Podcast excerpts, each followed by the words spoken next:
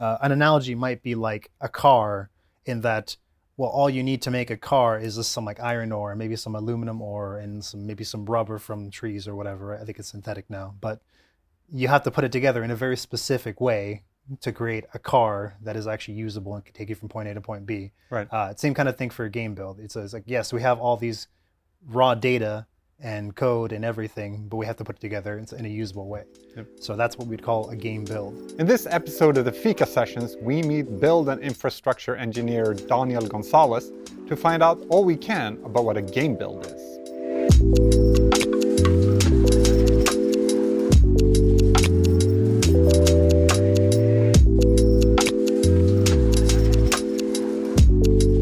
Hi, Daniel. hello Welcome. thank you So nice to have you here, and so nice of you to bring Fika. What is this? Uh, well, these are kanelbullar uh, here in Sweden. Yeah. But uh, we also have another type of fika. You brought something else. Yeah, these. Yeah. So these are the Swedish cinnamon the rolls. Swedish cinnamon rolls. But we have this. Here we are. These are the These the are. real ones. I wouldn't say real. They're both good. They're both great. I'm not trying to start a war here. This is. I'm not even. I'm not even American. So no. Sure, is, look uh, at these. like these are cinnamon rolls. These kinda- are the real ones, yeah. so you actually made these Aha. and brought them. Yes. Gonna do a little like this. Yeah. Totally. So that's amazing in itself. Yeah. My You- uh my well honestly my, my girlfriend did 75% of the work. I, I helped out as much as I could. Well, it's still you still brought homemade fika. Yes. Not everyone does that. Huh. They smell. The frosting smells so much. The cinnamon smells so much. It's so a lot of everything in there. It's a lot of sugar. Yep. a lot of good. I can I can tell I that. need the calories, obviously. So- Yeah. So you work here at Massive Entertainment as a build and infrastructure engineer. I do. So on a, a kind of a top level, we always do this every episode, but if you could just describe on a yeah, on a more top level, what does that mean? So yeah, uh, you could say it is DevOps for the Snowdrop engine. Um, in a slightly more detailed uh, description, would be uh, we do two things: we handle the builds and we handle the infrastructure required to complete those builds. Game builds need to go through uh, to create games with the Snowdrop engine. Uh, we have a whole build pipeline set up for each of our projects, and we have a lot of infrastructure, hundreds of virtual machines that we run all of these game builds on. Uh, so that is the build and infrastructure part of the job title. Th- There's already so many questions in there. I can imagine. Yes, we can go into those. Uh, but first, before we start getting into that, how did you end up at Massive Entertainment? Uh, that's a little bit of a long story. So That's okay. Um, many years ago, I played video games. I enjoyed playing video games. I still enjoy playing video games. Um, I played a, ga- a video game uh, called uh, Warcraft 3: The Frozen Throne, the expansion. Uh. We've heard of that one. Yes, I've. Um, some people have heard of it. It's a little bit of an indie studio. You probably haven't heard of them. no, the studio name I don't know. Yeah. Um, anyways, great game. I played that a lot, and uh, I met a good, a lot of good friends through it. One good friend, I particularly, in particular, I I uh, uh, kept up with. Her name is Amy. She, we became really good friends, and uh, over time, like 10, 12, 15 years later, uh, she actually texted me one day and told me that her sister was coming to do an exchange at my university uh, while I was finishing up my university as well. And uh, she asked me if I could show her sister around. And I did. Uh, I showed her around town, and one thing led to another. We started dating. It's all great, good stuff. Um, and after a few years, a couple of years, two, three years, um, we she finished school. I finished. I was also finished school. I was working for a little while as a as a backend developer at a at a cool company that did um, does kind of like 3D visualization for mining industry. Uh, and I was working as a backend developer there, like I said. And she finished school and she applied for a master's here at Lund University. Right. And Like uh, 20 minutes away from yeah, Malmo pretty close. train, yeah. Yeah. Oh yeah, yeah, yeah, yeah. I thought you meant pretty close to Canada over there. Uh, Uh, yeah, in, in Calgary. Yeah. Uh, anyways, so she got accepted, and I was, we just agreed I would come with her, and uh, and I I did, and so I didn't really want to move here without a job. So I just started applying frantically to any kind of interesting looking job that I could find. And uh, it just so happened that Massive was hiring people with my pretty general skill set. Uh, not exactly, but I guess we could talk about that after. Yeah. But uh, uh, it just so happened that some of my skills were quite applicable to the job that I do today. Right. And uh, yeah, I interviewed with my lead, Marcus, and uh, Damir, and uh, yeah, really good interview. We really hit it off. Uh, the, the then I even got a they flew me in for an interview from Canada. That was only my second time in in Europe ever. Uh, and then yeah, I mean, I got a job offer. I took it. Here I am, uh, Yeah. almost three years later. Yeah. yeah, still happy here. Yeah, that, that's the thing with your background as well. You don't really come from a, a gaming background. Not at all, uh, no. A gamer background, Yeah. playing games, but not a gaming. Yes, uh, exactly. Production uh, background. But let's start with with school, for example. Yeah. Like, how did you get into programming and to where you are today? Uh, so at the end of high school, I d- honestly didn't really know what I wanted to do at all, uh, even slightly. I just uh, uh, assumed I should go to university, so I did. Uh, Sounds- sounds yeah, relatable. Yeah. Yeah, definitely. Uh, my dad suggested uh, economics because uh, I guess I wanted to do a history degree initially, and he said it might be tough to find em- employment with a history degree, and uh, potentially. Um, so he recommended economics, which I guess in some ways is similar. I mean, you, you look at big picture stuff. Uh, and I applied for economics at the University of Calgary. I got in, I started my degree, and first year was pretty good, but then I realized I really don't like, I guess, academic economics. I really like, I guess, like in the same way as like popular science, like popular economics. Like Mhm. I think it's it's quite interesting to just see how how things, the relationship between things and incentives and how different actors behave and all that kind of stuff. But as a profession, I realized I really did not want to do that. In fact, I felt just honestly, I felt pretty crappy. I was quite depressed at, by the end of my second year of school because I was kind of on a trajectory to do this thing that I really hated, did not like whatsoever, and I was basically on the verge of just dropping out of school. And again, having no idea what to do besides that, I was kind of clueless. So I was very lucky to take um, uh, an elective uh, on my very last semester before I was like, yeah, I'm probably not coming back for the next year. Uh, with a computer science 217 course, that was a Python course. Uh, then uh, I was like, you know what, I want to do this for real. So I actually dropped that course and I dropped all my courses, and then I switched my major to computer science and just like restarted school. Right. Uh, then I did f- three and a half years. Yeah, three and a half years of school in computer science and finished up my degree in computer science. Before we do this episode, we sit down and we do, uh, talk a little bit of what we're going to talk about. And I remember one thing you said during that pre-interview was you realized that programming was the best thing ever. Yeah, yeah. I, re- I really uh, got hung up on that because it sounded you sounded really happy when you said it. Yeah, yeah, yeah. Uh, so why do you think programming was the best thing ever for you, coming from economics, uh, Okay. computer science? So I think I when I was in that uh, computer science 217 course, um, the professor.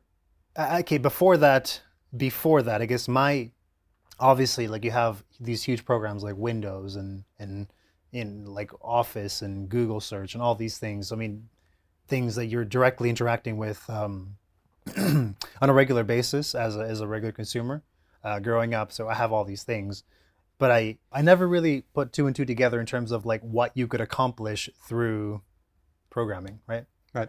So I kind of uh, um, thought, well, if I do computer science, I can make an app for iPhone or Android and then sell it and then be rich like those Silicon Valley people. Sure. Uh, and that's what you do. That's what computer science is for. I mean, that's Of kind of that was my my impression as a high school student coming into computer science. Right. Obviously, not particularly like well educated like opinion, but that was just my my thoughts of it. Makes sense. So so I that professor when I went to that course, I just took it on a whim, and it just so happened that that wasn't the case. Like I mean, there were so many interesting problems you can solve with computer science. Like uh, uh, it just so much to, to even get into, but uh, it, goes beyond just building apps. I- I mean, I mean, of course, I mean we're talking about games here. You're building, you're still building things. You're always building things, right? But computer science as a discipline is just so much more than that. It's really just like the science of problem solving in some Yeah. ways, computationally.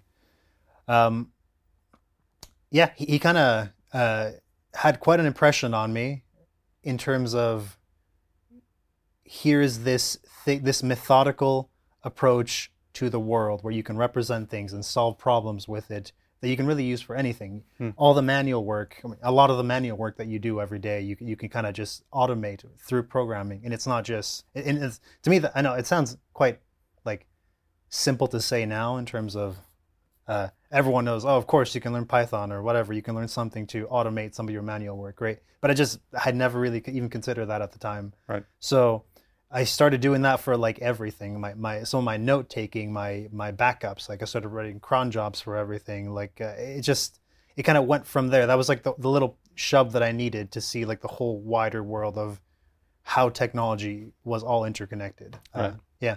Um, yeah. If uh, if that answers the question, I guess. It, it, it It's does. a bit I- around the issue, but Yeah, but I think it's super fascinating. But Yeah. starting to pick apart a little bit of what you talked about before, like words that's come up during this conversation. Uh-huh. Uh what is, for example, DevOps? So that's that's a big one. So DevOps, well, it comes from the words developer and operations. Um, historically, so developer operations, DevOps, it kind of tries to minimize the friction between development and operations. Right. Historically, the the developers, uh, the people who who I guess create the software, create things, uh, want to like create their features, get their bug fixes. They they want to do things quickly. They want to create features and get them out to the consumers as fast as possible, right? Because that's that's your job, right? Um, but the people who have to operate these things, the, the software, they don't. I mean, they want stability at kind of all costs. Like their their main goal is not let YouTube go down for two hours, right? Because Right. if that happens, Google loses a ton of money, right? Yep. So they don't, they don't want amazing new features. They want stability, and that's and it kind of comes down to that. So there, there's kind of like a was historically uh, uh, some friction between those two groups. You want to create things fast and ship them fast. We want to hold stability and not ship them fast. We want to keep things stable, right? Yep. We don't want to release a new update on Friday uh, in the evening because it's gonna be a bad weekend for everybody. Yep. Uh, DevOps, like I said, kind of grew as a discipline to reduce the friction between those two groups. It uh, it kind of uses a bunch of different principles to to do that. So, um, it can get as simple as automation. So, there's a whole lot of, uh, uh, for example, just manual work that you have to do every time you create a release that you can automate Right. through through DevOps, right?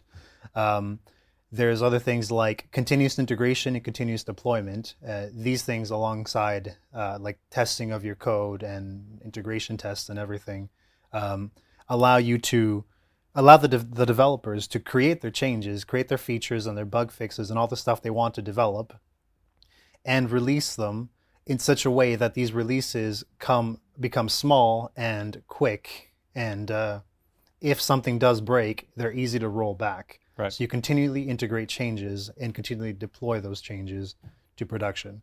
That means that instead of one huge change that comes every month or something and changes everything and has the potential to bring the, the billion dollar website down for hours, uh, you release much smaller, much lower risk changes several times a day, for example, right? Right. And this happens almost everywhere at this point. Um, the philosophy, I guess, kind of, uh, kind of, kind of grew up at Google. Uh, I mean, early 2010s uh, with uh, their they have like a a book called like the, the Software Reliability Engineering Handbook, I think, and it's uh kind of brings up these uh, concepts here. I mean, the DevOps was an idea before that, but they kind of like really solidified it into the profession of site reliability engineering. Right. The way they do it at Google, and a lot of companies like uh, I think Netflix is quite famous for this. Like uh, took that and ran with it and slightly changed it in their own ways to to make it uh, make make their their approach work for them what they do.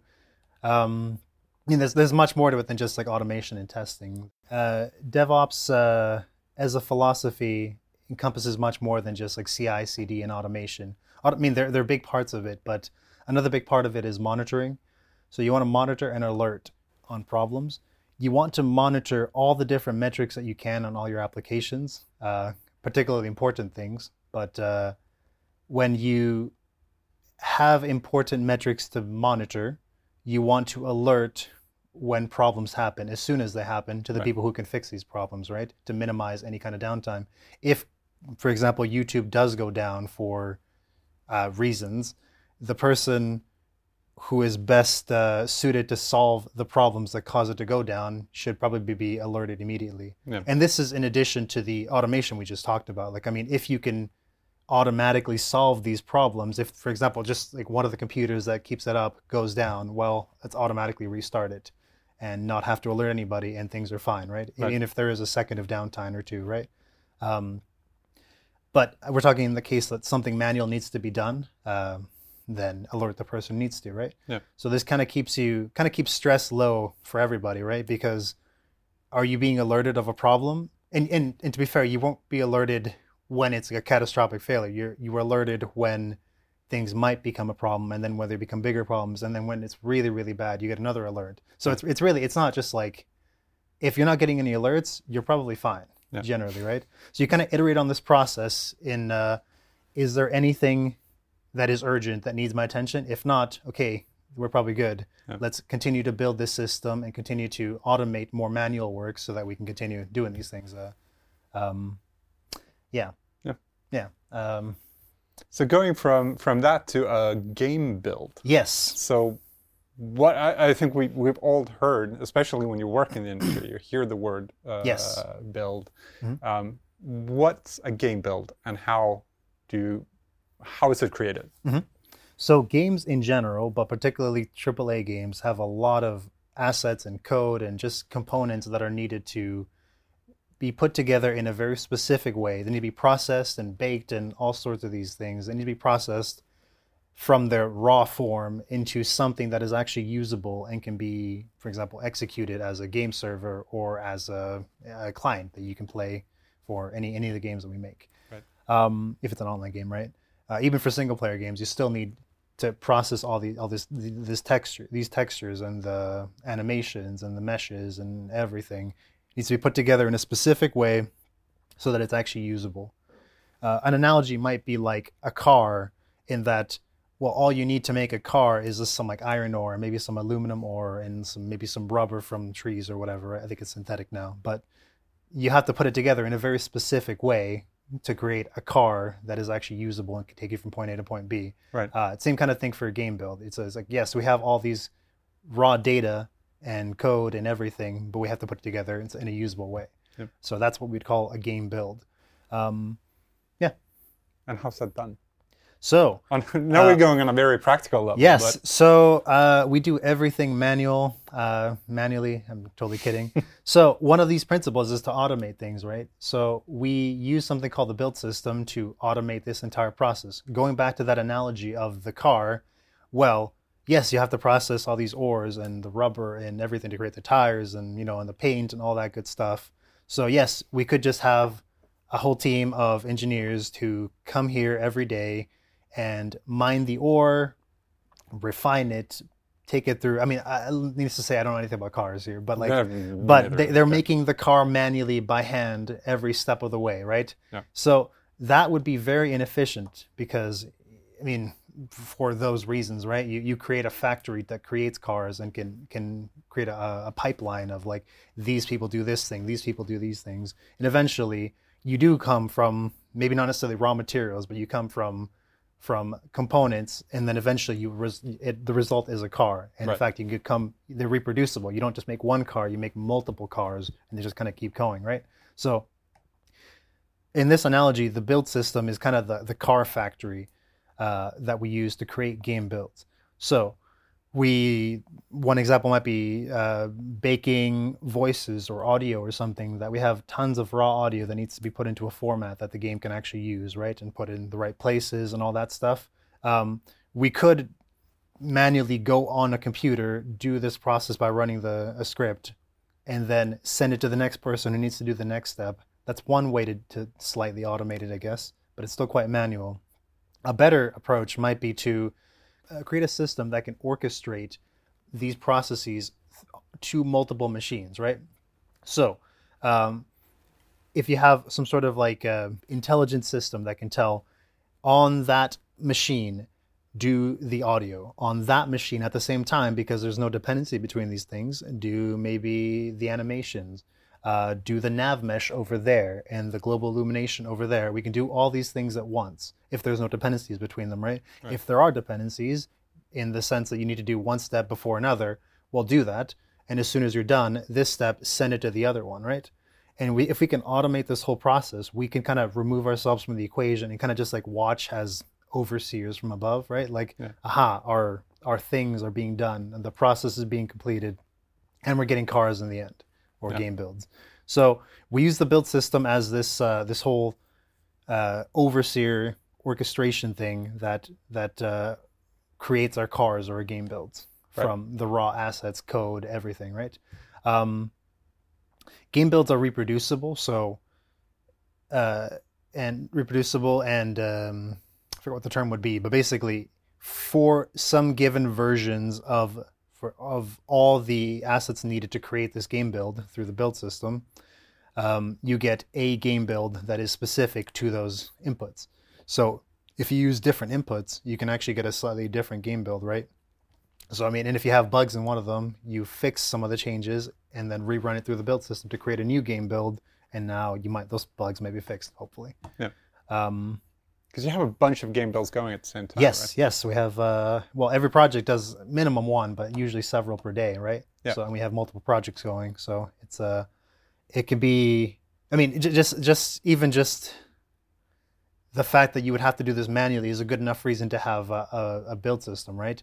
That just it would take hours upon hours to do this for for any one person, or Yeah. just or just like man hours, person hours to, to get this process done. So why not just automate it to make it faster?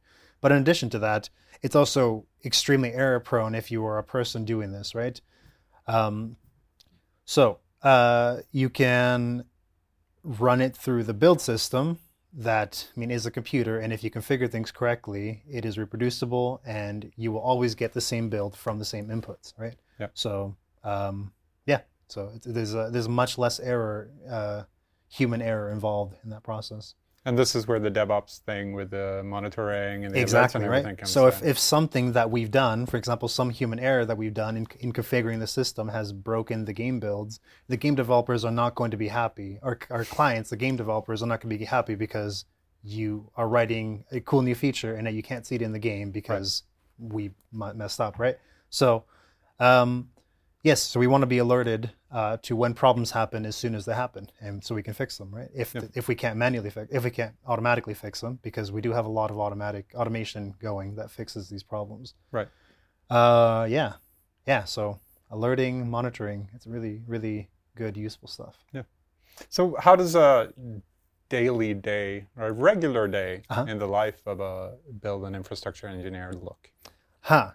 Uh, it's pretty varied, actually. I uh, this is one of my favorite things about the job that no two days are really the same. I mean, I mean, sometimes you have a lot of meetings, of course. That's kind of work, Yeah. but uh, you come in the morning, you check your emails or your Teams notifications or whatever. Do you have problems? Like, has the build system sent us alerts that need to be manually fixed? Uh, if not, okay, great. Uh, but I mean, hopefully not, right? Hopefully things are, are all great and we don't have to do any work. Um, but if not, if so, if there are problems, okay, let's investigate and fix them. And we, I mean, we have a fairly large team of people. It's not like everyone handles every problem. We we're, we can be quite specialized in our team. Yeah. But um, uh, I mean, for example, I, I am quite uh, heavy into the monitoring and alerting stuff that I that I discussed, right? So if there is a problem, it, we we the monitoring system monitors itself as well, right? So if the monitoring system fails to to monitor things, oh, I mean, it, it sounds a little bit redundant there, but like if there are problems with the monitoring system, it will also let us know, Yeah. and I check those kinds of things, right? So that's kind of one of the things you do. You check in the morning, are there any problems? If so, let's fix them, right? Or see how we can fix them, or talk to some expert who knows how we can fix these things, and then hook them up with that, right? Um, what one of the strengths, one of the best strengths of our build system, I think, is that we have offloaded having to be experts of of the system, of all components of the system, In fact, I know nothing about animations or audio, video, anything like that. Uh, I'm a complete noob at all that. So we talk to the domain experts, we talk to the animation programmers and the artists and everyone, and we let that we offload the load of configuring their stuff. They know how animations works. Right. They know how how their art works and their and their textures and stuff. They know how that all works, and we allow them the we, we give them the power to configure the build system for their components to their to their benefit, right? Right. We don't ha- I don't have to know how anything works because they handle that, right? Right. And when there's problems, they are able to solve it for their on their end. We just configure the system, not uh, the specifics. Right. Makes sense. Um, yeah. So when you don't have problems, Uh huh.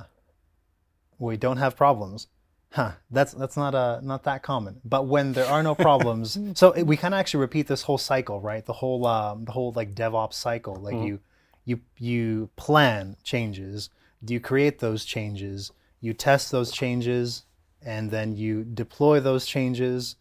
You monitor the changes to see if anything went wrong, and if so, you plan changes that fix the changes that you've made, right? The problems that you've made, and you repeat the whole process again, right? Right. So that's kind of what our workflow kind of goes to. We, at least, at least like in in theory, it's not always exactly like that.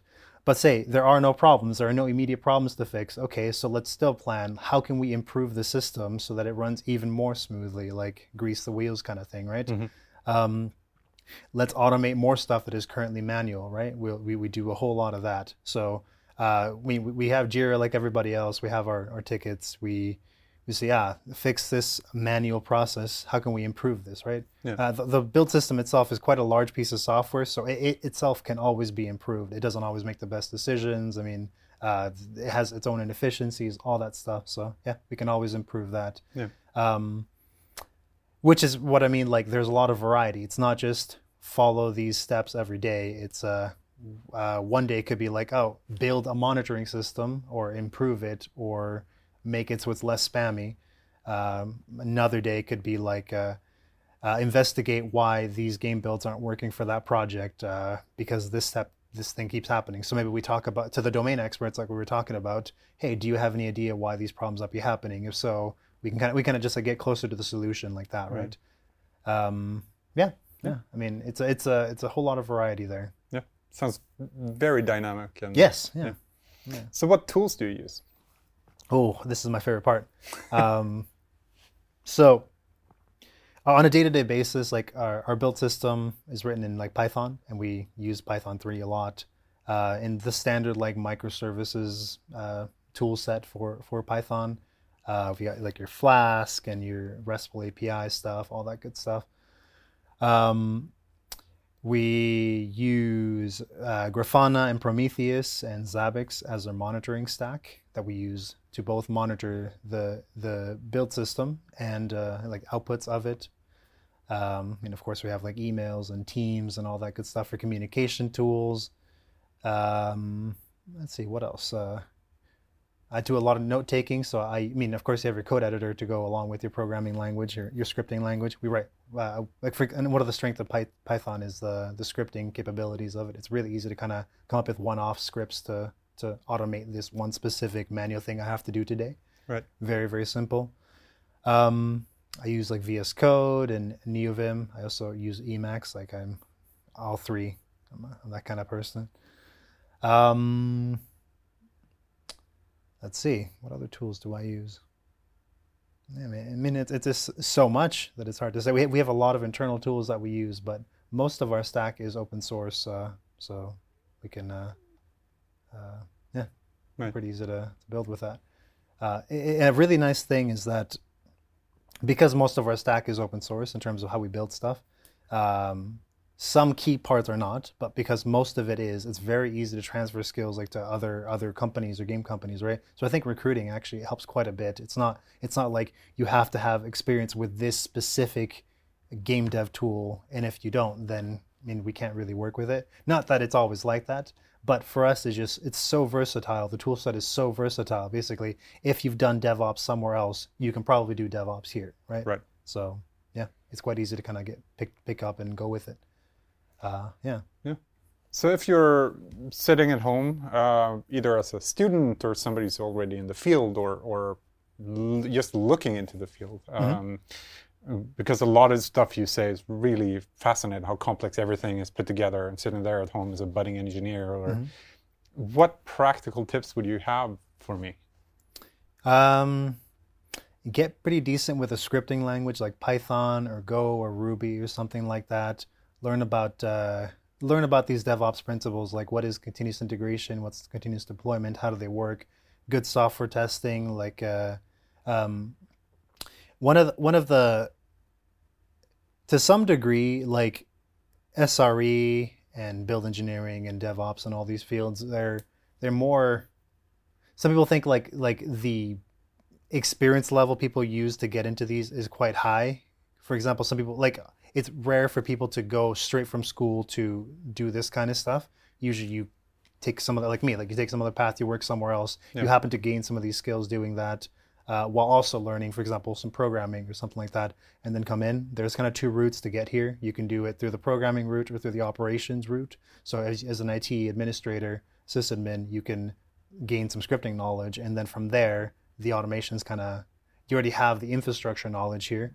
So let's learn to how to automate this infrastructure. Right. Um, so yeah, like learn learn some programming. Um, read the Google Site Reliability Engineering book. It's uh, free, completely free, and it's really really good. Uh, yeah, uh, look up everything you don't know on there. There's there's just so many good resources. I mean, in YouTube, there's so many good uh, uh, YouTube channels that are like Jeff Geerling, Tech World with Nana. They're they're fantastic people who clearly really know their trade and uh, have uh, great. Uh, they're great at teaching it too. So yeah, Awesome. yeah, You know what? yeah. You want to have some? I would love to have some fika. Would you do you want the Swedish one or you want Oh the? no, you're making me choose, aren't you? Yeah. No, no, no. we can have both. Yeah.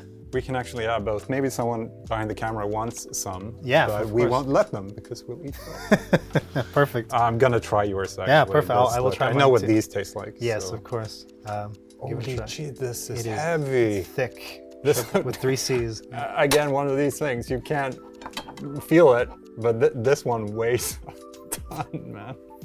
Okay, all right. This is not gonna look pretty. Oh. Okay. Oh my god. I'm gonna hide my mustache behind. Yeah, I kind of just gave up on that. Yeah.